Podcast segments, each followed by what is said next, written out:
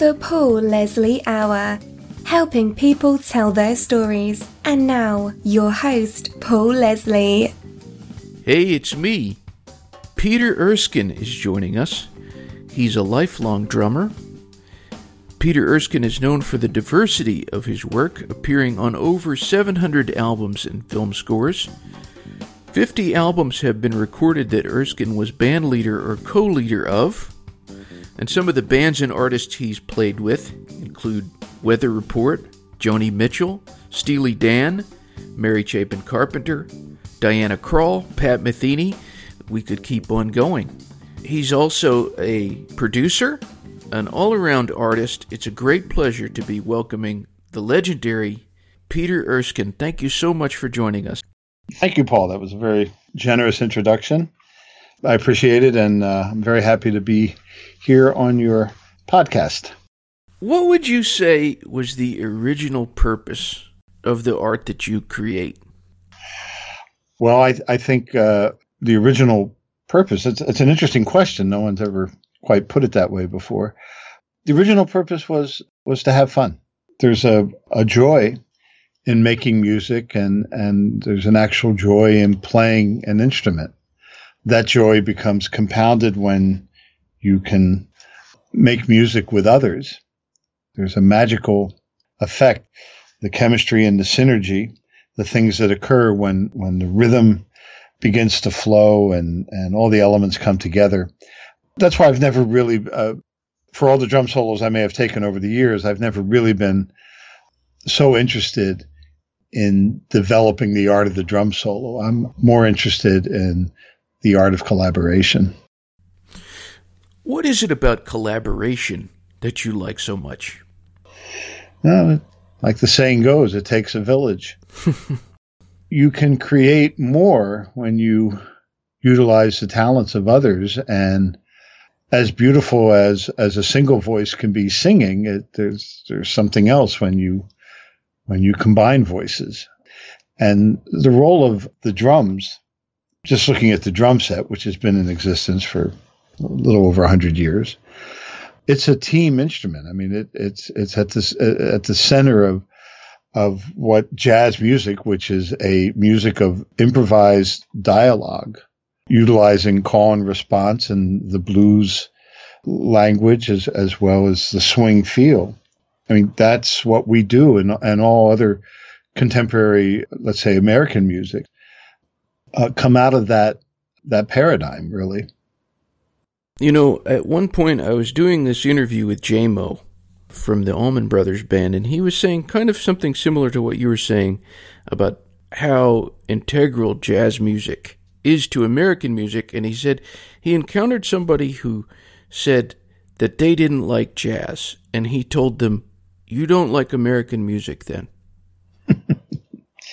well, you know, whatever your musical taste might seem to be, jazz is is is the genesis of just about all the contemporary music. Not not only because of the invention of the drum set, but the whole development of of the call and response improvisational music. If if if you're a fan of of Grateful Dead jams, then you're a jazz fan whether you know it or not. Hmm. Do you think that jazz gets enough respect?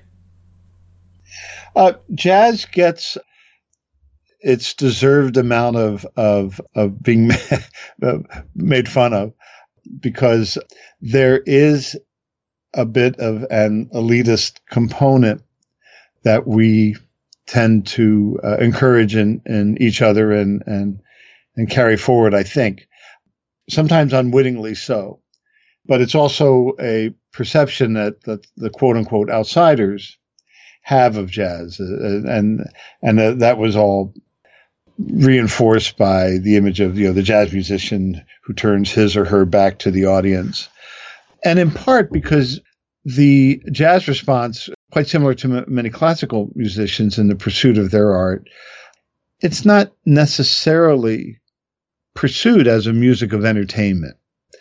If you compare, let's let's say, uh, two saxophonists, you compare Wayne Shorter to Kenny G.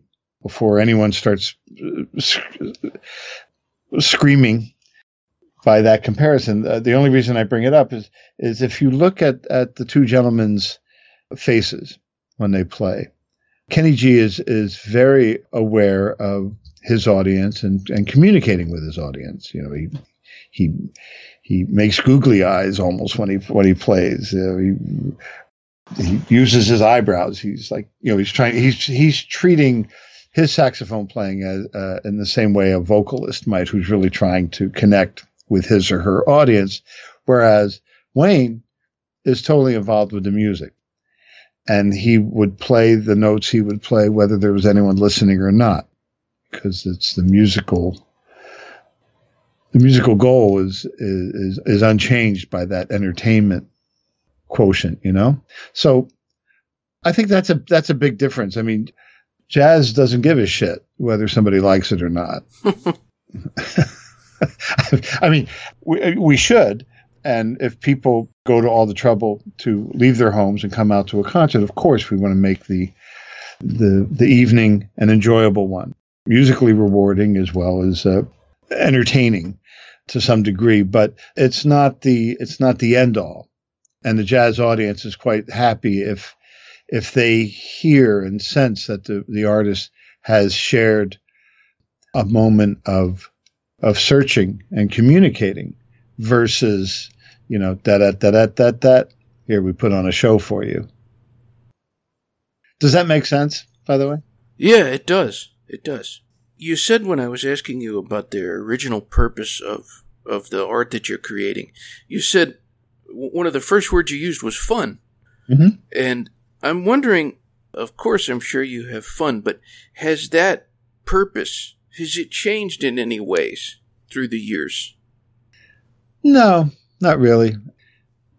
You know, we all go through various stages of growth, and and a lot of that has to do with our our, our wrestling with the instrument at, at various levels of development, and and getting beyond th- that one wrestling bout to the next set of challenges. But the, the fun, I, I, I hope, will always be there. And now the fun is there because I really enjoy the craft. I love to play. I'm not quite so interested in doing the amount of touring that I used to when I was younger. And I'm a little little more selective in general about how should I put it? Playing opportunities or my playing environment. You know, when you get older, you just you start to think like, well, life is relatively short, so I'm gonna I'm gonna spend my time making the kind of music I want to make we're doing the kind of projects that I just will feel good about. This could be a difficult thing to put into words, but how would Peter Erskine define good music?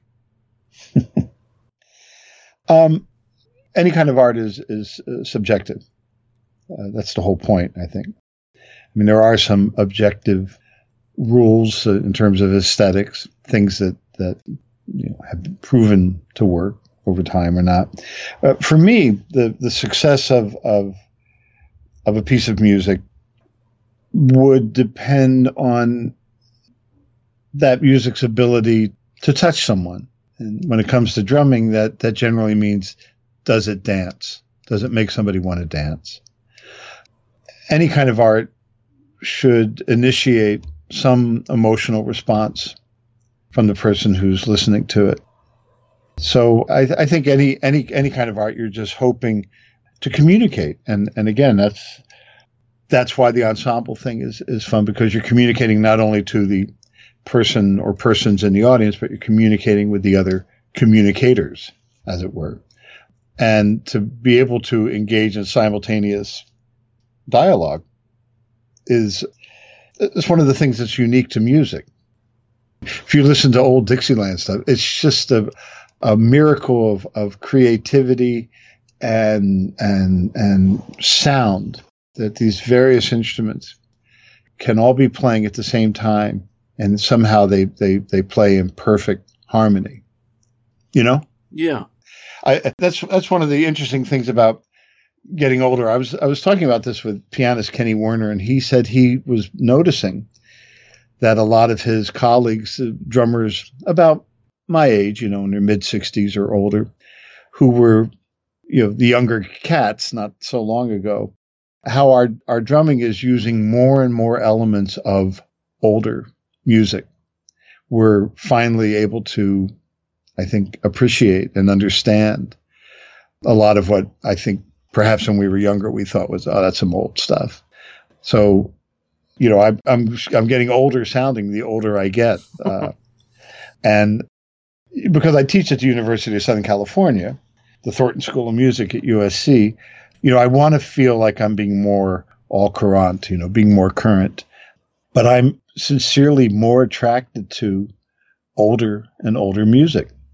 So it's a little bit of a, a teaching dilemma for me because I, I'm, I, you know, I, I used to always think I knew what was hip.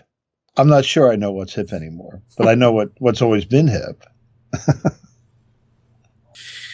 it's interesting that you mentioned that about Dixieland music because here I'm a guy born in the 80s, and something that I have been digging into for quite some time has been the traditional New Orleans jazz.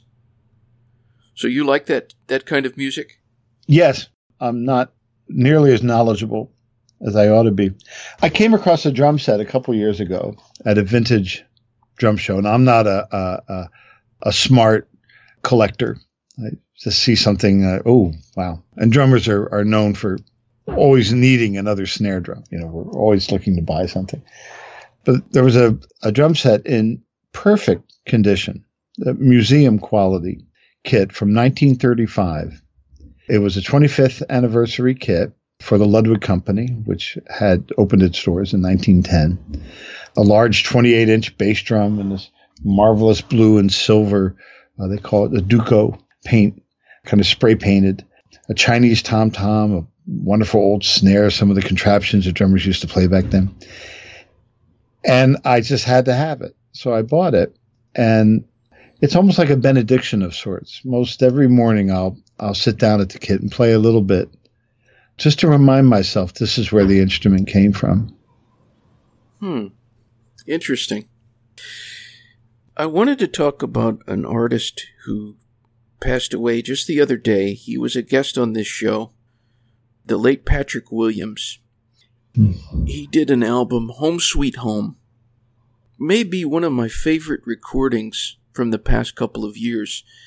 And I'm hoping you can tell us about that album, Home Sweet Home. Yeah, Pat. Pat was a dear friend. Uh, I began listening to him when I was 13 or 14 years old. He had made a series of albums when he was living in New York. He was a young arranger. He was only in his 20s. He, he began making these albums. He's great. They were big band albums, but pretty much without saxophones. It was just trumpets, trombones, and French horns and rhythm section. And he created a, a sound, you know, the Pat Williams sound that everybody loves. That sound and and uh, anyway, the, the, I'll just give a little bit of a quick history. The, uh, the first time I, I, got to work with Pat was in, I think it was 1979 or, or 1980. I think it was 79 on a film called Used Cars, starring Kurt Russell. Now, uh, anyone listening to this, if they haven't seen Used Cars, it's really funny. It's an incredibly funny film. And Pat was brought in to replace a score that someone else had composed, and he only had a couple weeks to do it. So it's, and it's it's just straight up and down, like just classic Pat Williams writing. And it was such a thrill to get to work with him. And then shortly after that, I moved to New York. And uh, that was one of my big regrets that I didn't stay in Los Angeles so I could work more with Pat. Well, after I moved back to Los Angeles in 1987, got married and started a family, I did get a chance to work with Pat. It was an album called Sinatraland uh, where Pat had arranged a number of tunes that had been made popular by Frank Sinatra, but instead of featuring a vocal, these would feature instrumental soloists. And I was one of the soloists. The tune was um, In the Still of the Night. And we just we had a great time working together, and and uh, happily Pat called me for a number of projects. Uh, one of them was uh, titled Aurora, and then Home Sweet Home. And, and meanwhile, we had done a lot of recordings where he was brought in as an arranger, oftentimes Christmas albums. I've done a number of Christmas albums with Pat. and and that was the last thing, in fact, that we worked on for. I think Martina McBride, I believe that's her name, the Yeah. uh, Nashville singer, and that yeah, that was uh, sadly the last thing we worked on. But the but the big project of the last couple of years was Home Sweet Home, and this was a special one. Pat brought Dave Grusin in to play piano. The pieces were inspired by and dedicated to the members of his family, his wife Catherine and his three children. I mean, that was the Home Sweet Home suite. And then he wrote a tune for Buddy Rich called That's Rich. And he was excited to show it to me. He said, I you know, wrote a drum feature. And I remember at the session, I said, Hey, Pat, could we maybe change the title to That's Mel? So I could play it more in the style of Mel Lewis because that's, that's a lot more in, in my wheelhouse than than Buddy Rich. And and he said, No, no, no, it's it's it's for Buddy. He said, Yeah, you know, do your thing. But of course, if something's written for Buddy, you you you want to try to incorporate some of that vocabulary. The album was recorded at Capitol Studios. It was engineered by the great and legendary Al Schmitt. And it was similar to the other stuff we'd done. You when you walked into a Pat Williams date, you knew that everything was going to sound great. You knew that there'd be just plenty of opportunities for the stuff to swing and plenty of opportunities to to do the little shaping things that the drummers like to do to the music. It was just fun. I mean, imagine a recording session where after every tune that we'd run down in rehearsal or record, the orchestra breaks out in applause for Pat. We were just all so impressed by by all this music he had written, and the band that he put together was was you know the the finest musicians in Los Angeles, including uh, Wayne Bergeron playing lead trumpet, Tom Scott, Bob Sheppard, just wow, a great band. What a fun album. If you had to describe Pat Williams to someone who'd never met him, how would you say that he was or is? Uh, simply just one of the nicest people I'd ever met. Here, I'll tell you a story about Pat. This is Pat. We had uh, we had rehearsed to do a couple of nights at, at a at a club in Los Angeles, a place called Vitello's, a terrific Italian restaurant. It was a f- fun jazz club to play in, and the the woman who who booked the band, April Williams, just oh, you know a real sweetheart, a real mensch. I mean, always, you know, is everybody okay? Everybody happy? And I had had some red wine with dinner before the show, and and uh, she said, "Peter, do you want some more red wine?" And I was, you know, uh, up on the bandstand. I I said, "Sure." So she brings brings me a. It was a lot of red wine, and I'm drinking it kind of like it's soda pop, and and um, you know when you drink red wine and play the drums, you begin to make drumming choices that maybe uh, aren't the best. and one of my uh, graduate students from USC, a wonderful drummer named Jake Reed, he was in the audience, and, and I was a little bit concerned by the end of the night. I said, uh, "How was it?" He goes, "No, it was, it was okay." Said, "It's not the best I've ever heard you play, but it, it was okay." And I knew that was polite speak for wow, you know. so, so I, I, I, I showed up early, hoping to run into Pat, and I did. And I said, "Hey, Pat," and he goes, "Hey," and I said, "I, I wanted to apologize." He said, "For what?" I said, "For last night." I, I said, uh, "I'm sorry, I, I had too much to drink." And he he just smiled and, and he said he said what he said no don't worry he said "Eh, we all had too much to drink and I realized that that was his way of telling me that he knew that I knew that he knew that I'd had too much to drink. But he was being, it was like a, it was like a good father, you know, where the son kind of messes up, but the dad realizes he doesn't have to hammer the point home. The son knows. So, and so it was just this really lovely I, I, you know, it just it hit me very strongly. Like, and and and your your initial impulse not only is one of gratitude, but like you don't want to disappoint this this person now. So, of course, now I'm I'm just I'm just having seven up, and we we played uh, played the first tune of the first set, and Wayne Bergeron, the lead trumpet player, the trumpets were set up just to to the side of me, and he's just a couple people away, and uh, boom, we finished the last chord, and Wayne is putting his horn down on the trumpet stand, and, and I hear him turn and say to the other trumpeters, he goes, "He's back." because because I'm I'm generally known as being a relatively responsible and you know the kind of big band drummer who would underplay a situation versus overplay. The night before I was overplaying, but anyway, that that's the kind of guy Pat was. He's the kind of guy that the the thought of a cheap victory would never occur to him. Hmm. Yeah. I want to shift the conversation in the direction of Dr. Umband.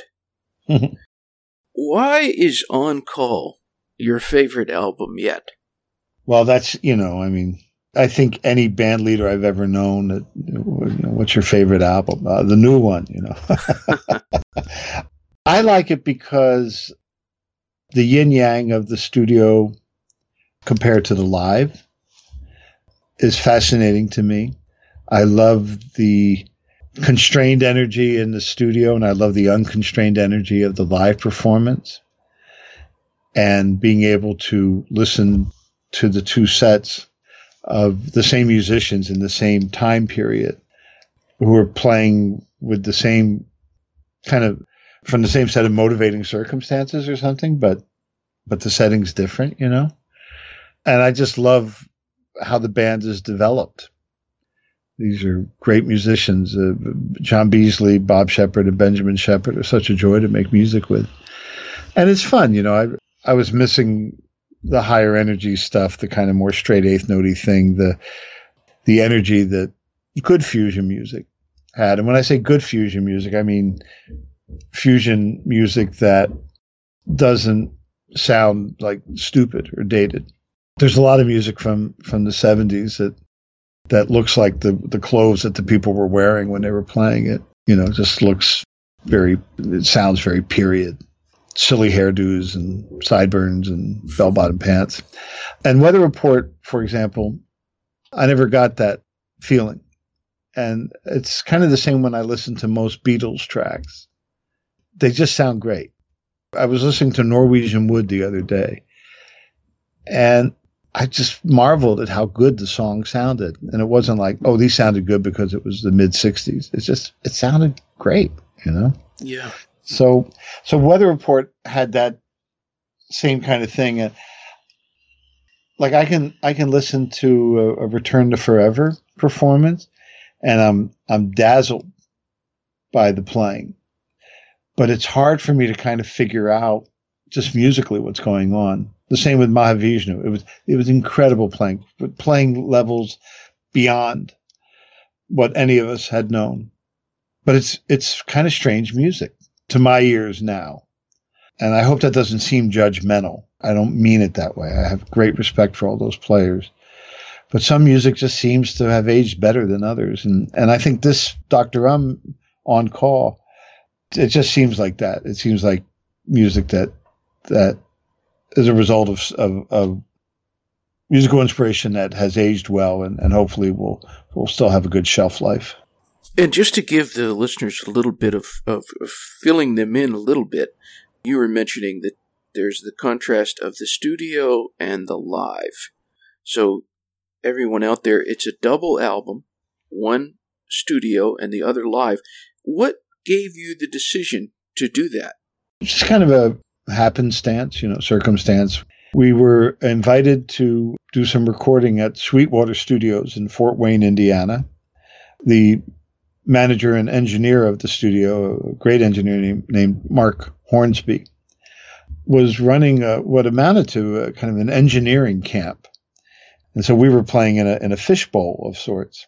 So these engineers who we worked with for like three days were our audience.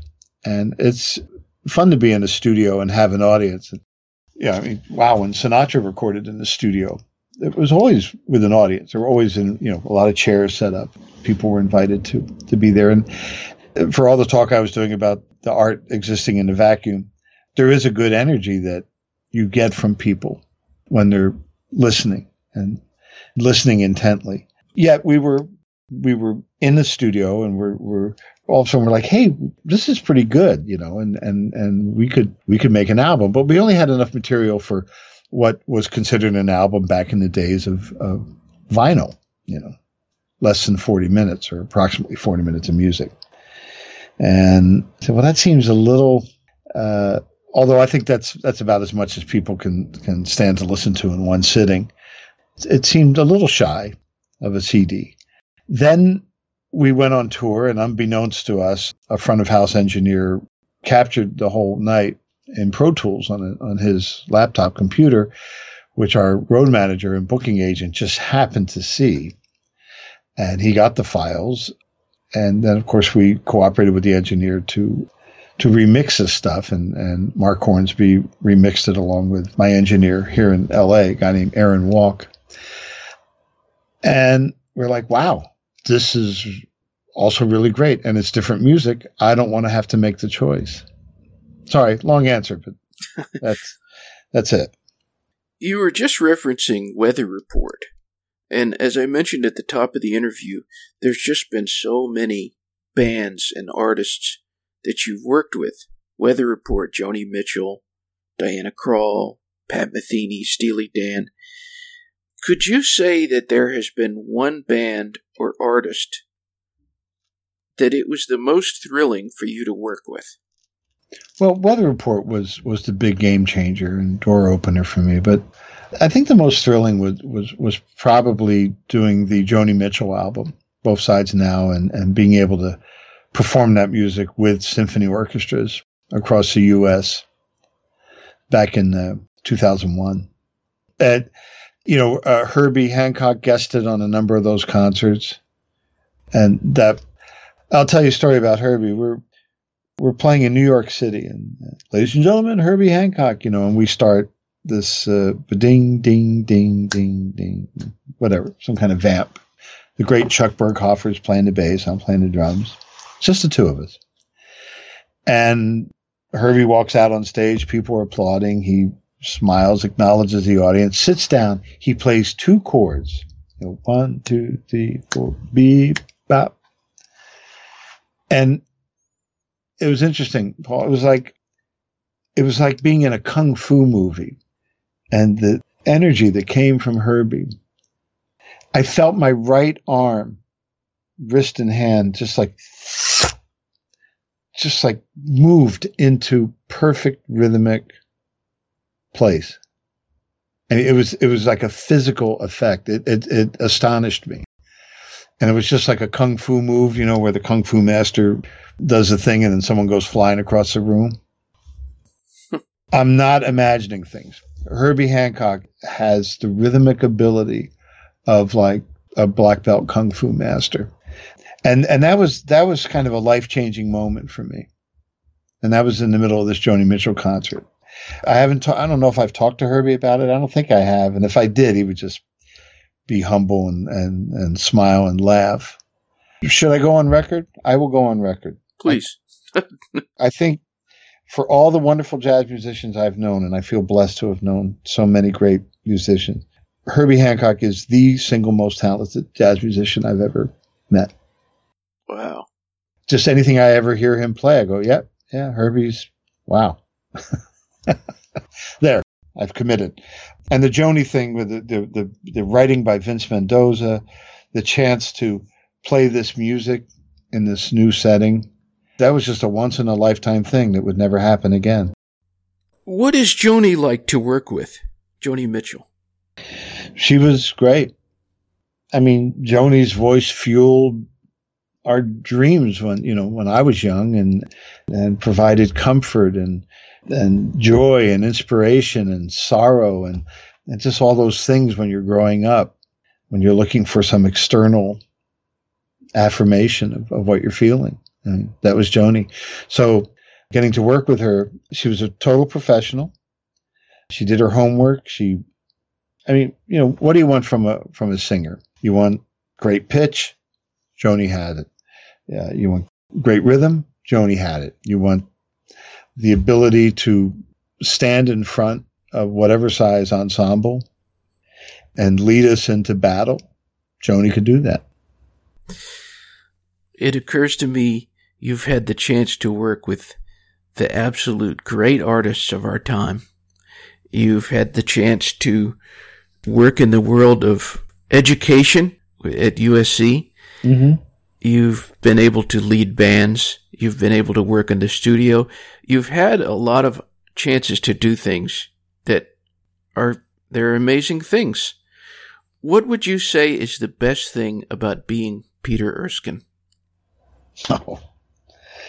Um, the the only good thing about being me is is that I'm I'm I'm very lucky, and I think the best thing uh, about being Peter Erskine is that Peter Erskine's married to an incredible woman and has two great kids. As they frequently say, behind every great man is a great woman. Boy, no no kidding.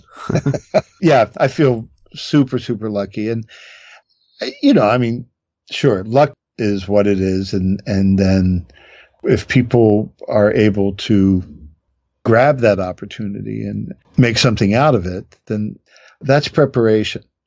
The people who have been the luckiest tend to be the people who have also prepared the best, that have done their homework. You have to learn your instrument to the point where you you can speak freely through it, whether it's your voice, or your body as an actor or actress, or an instrumentalist. So I recognize that being lucky is coupled with the fact that I put in the time, and I put in the time because I wanted to. I mean, I enjoyed it, and also because I was there again. I was lucky enough to have a family that supported me when I was growing up. There are all these labels that someone could apply to you: drummer, producer. How would you define Peter Erskine? Drummer. Drummer. Yeah. you know, it's funny. I remember years ago, my my percussion teacher, George Gaber, wonderful percussionist. And I think I was 12, all of 12 years old. I was taking lessons from him at a summer camp and I started touting the word percussionist and he kind of scoffed. He said, he said, we're drummers. said, we're all drummers. I said, okay, cool. So yeah, I'm a, I'm a drummer. And the other stuff is, is, uh, how should I put it? I'm a drummer that, that that likes wearing some different hats. Well, all the listeners out there, they can visit petererskine.com. Erskine is spelled E R S K I N E. I always like to close my interviews. I just give the guest the stage. I just let them take the microphone. It's totally open ended. Ah. What well, would you say to our audience in closing?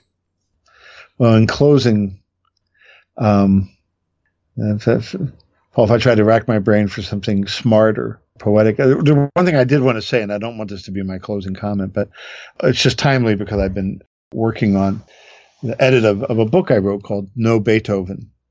And I've just updated the iPad or the iBook version, uh, which has literally thousands of, of photographs. Uh, I've always been a bit of a uh, chronicler. If I have any hobby, it would I, I think it would be photography and I just happen to be the the person with the camera a lot of the times, particularly with Weather Report. And so there's a lot of a lot of photos, and if you're interested at all in in the music I've made or the other musicians I've worked with, there's a lot of fly on the wall stories there. So pardon me for just wanting to mention that. As a sign off, hey everybody, I, I think I'm preaching to the choir here because I think if you've tuned into this show, you appreciate the, those good things in life you know, just continue being good to one another. I, I think uh, the more direct kindness that that we can experience between all of us ourselves out in the real world, get out of the bubble. You've you've had your chance. You've you've been at the computer or with your iPhone. Now shut the damn thing off, and go out and, and make the world a better place. Well spoken. Thank, Thank you, you very much. Hey, my pleasure, Paul. Thank you. I, I appreciate it. This has been fun. I enjoyed it a lot. All right. Thanks, everybody. Peace out. The Paul Leslie Hour is hosted, produced, and written by Paul Leslie for Lifestyles Entertainment and Media. The Paul Leslie theme song composed, recorded, and produced by Jeff Pike. Outro music composed, recorded, and produced by John Goodwin, originally appearing in the short film Malucas and Vulnerable Jelly Things. Please consider subscribing to the Paul Leslie Hour, and if you like us, give us a review. It'll help other people to find this content. All past interviews are also available on YouTube. For more information, you can visit thepaulleslie.com and be sure to follow us on Facebook, Instagram, and Twitter at The Paul Leslie. Thanks for listening. Be good.